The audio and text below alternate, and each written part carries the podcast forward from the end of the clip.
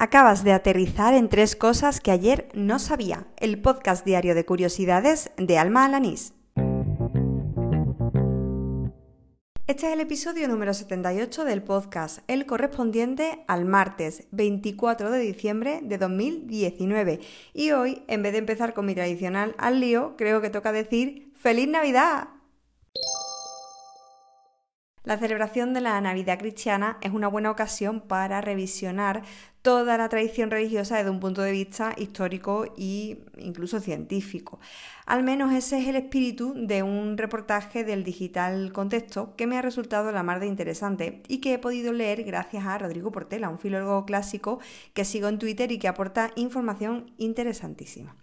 El reportaje recoge diferentes investigaciones, libros publicados, declaraciones de investigadores, bueno, tanto cercanos a la religión católica como más profanos, en torno a los datos que hay en la Biblia y que se saben pues, sobre el Jesús histórico. De todo lo que explica, que es bastante, eh, me quedo con un dato, y es que la mayoría de los expertos apuntan a que Jesús nació realmente en Nazaret y no en Belén, y que lo hizo seis años antes de lo que está estipulado. Así que fíjate, tanto discutir sobre si la nueva década comienza en unos días o el año que viene, parece ser que ya deberíamos de ir celebrando el 2026.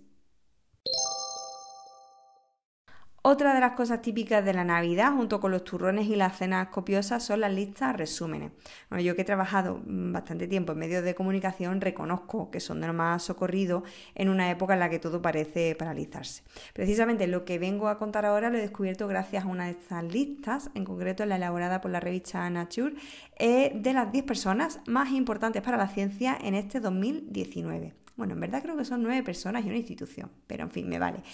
Eh, evidentemente, mm, decir toda la lista en, en, este breve espacio sería imposible, porque además no solo valdría decir los nombres, sino que tendría que explicar un poco, pues, por qué están incluidos. Así que me centro en la que más me ha llamado la atención precisamente y con la que he descubierto algo y se trata del trabajo que realiza Wendy Rogers desde el Departamento de Bioética de la Universidad de Macquarie, creo que se dice así, en Sydney, en Australia, eh, porque Rogers puso el foco hace ya algunos años en las prácticas de trasplantes del gobierno chino y junto con su equipo ha sacado a la luz 400 informes en los que los médicos no pudieron probar que los donantes de órganos en esos trasplantes hubieran dado su consentimiento.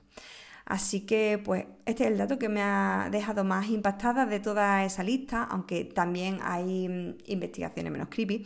Y, por supuesto, si te lo estás preguntando, sí, Grieta Thunberg, que creo que se pronuncia así, también está en la lista de Nature. Bueno, ya conté ayer que estoy muy a tope con la newsletter y hoy vengo a hablar de otra de ellas. En esta ocasión se llama Futuro y la elabora Axel Marazzi. la descubrí gracias a mi amiga Chunarro, a su galleto mail. Y bueno, te mando un saludito, Chu, desde aquí.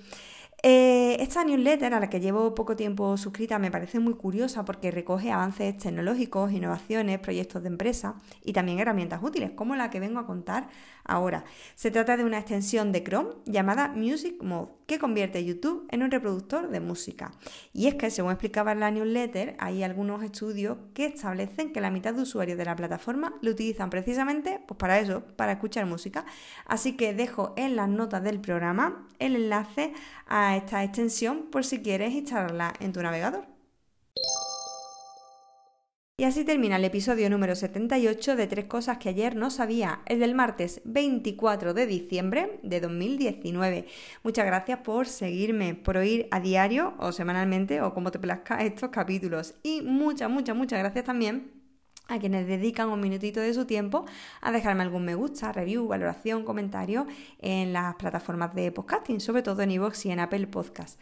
Hablando de reviews y comentarios, si lo que quieres es eh, hacerme llegar pues algún feedback sobre este programa, pues lo puedes hacer a través de Twitter en la manera quizás más directa para contactar conmigo. Me buscas por mi usuario, arroba almajefi y me comentas lo que quieras. También me puedes ofrecer datos interesantes que pueda incluir yo en estos episodios. Eh, te recuerdo que mañana, día de Navidad, no habrá episodio, que toca, de, toca disfrutar de la familia. Espero que tú también lo hagas. No comas y bebas mucho esta noche, que tú sabes que esas cosas no sientan bien. Y te espero el jueves, ¿vale? No me falles. ¡Hala! ¡Con Dios!